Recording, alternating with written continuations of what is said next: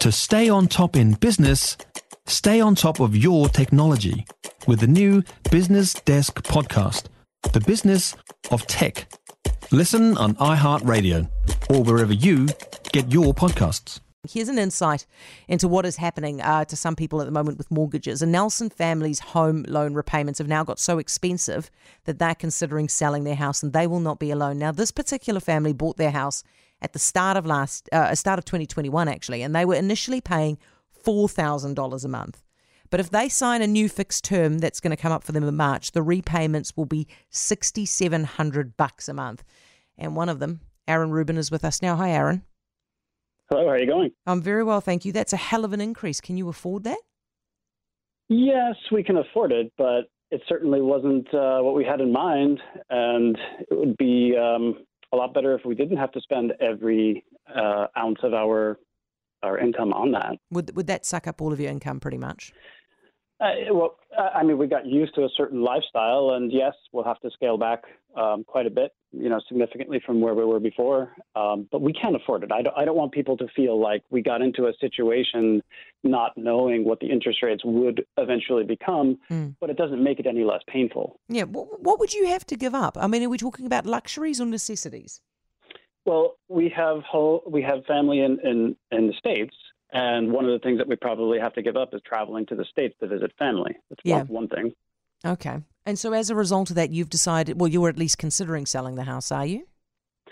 Well, I mean, if you just look at the dollars and cents of it, it it almost screams at you that that's what we should do. That that's the an actual better economic path would be to sell up and rent because rental prices are far below what it costs to own a home um, even after you consider the principal payments that you make toward your home, there are extra costs for home ownership as well, like rates and repairs and maintenance and other things like this. So when all is said and done, the extra cost of home ownership on my home, for example, will be thirteen hundred dollars per week.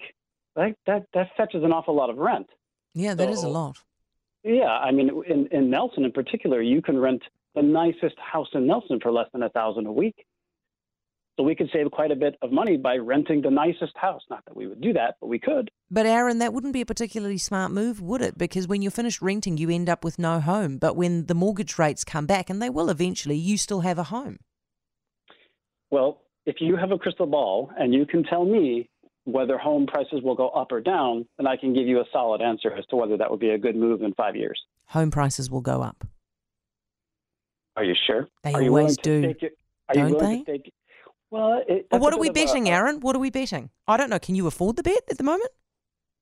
Well, the, the bet is a is amount as amount of income that I just wouldn't receive. So can I afford that? Sure. Can okay. I afford to not make extra money that you know uh, you know other Kiwis might be making? Yes, of course. I can afford to make you know this not make this mysterious pot of gold uh, that people always look forward to.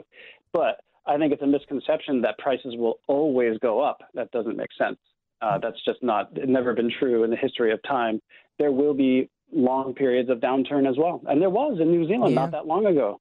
In within your lifetime, there was. Yeah. Okay. So, I mean, when you, I mean, what do we do about this, Aaron? Because this is, this is, in I mean, honestly, I feel sorry for you in this situation because we're, we're all facing this, aren't we? When our mortgages roll over, it's going to cost us a hell of a lot more. So, what do we do?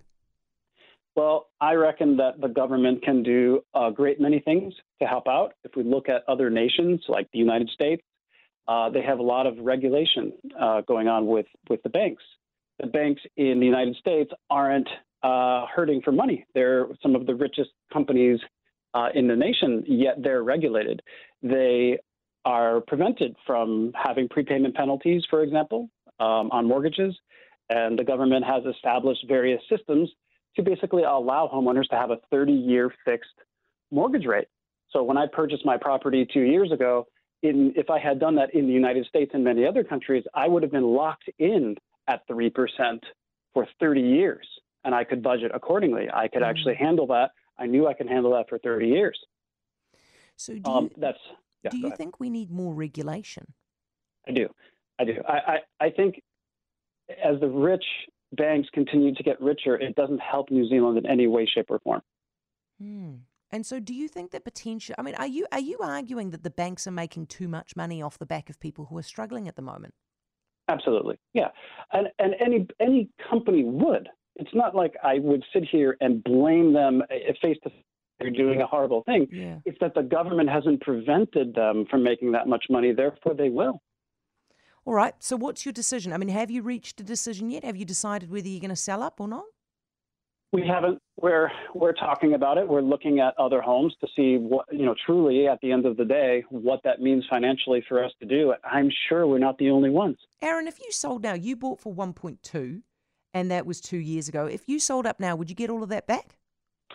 Yeah, you know, we didn't buy exactly at the height, so it went up a bit um, after that, and then it has crept back down. Yeah. Nelson's prices have stayed relatively stable. They don't fluctuate as much as Auckland has. So we might lose a little bit of money on a commission or, or things along these lines, but I don't think we would lose much. All right. Aaron, thank you for talking to us about that. That's Aaron Rubin, Nelson homeowner. On the scale of things, Aaron's on the lucky end, right? Because there are some people who did buy at the height, and if they sold up because they can't afford it anymore, they would end up with nothing. If you enjoyed this podcast, you will love our New Zealand Herald podcast, The Little Things, hosted by me, Francesca Rudkin, and my good friend Louise Airy. We focus on all the little things that you can do to make a positive impact on your life and to cut through the confusion from the health and wellness industry. Join us every Saturday to hear from the experts for all the tips and advice you need. Just search The Little Things on iHeartRadio or wherever you get your podcasts.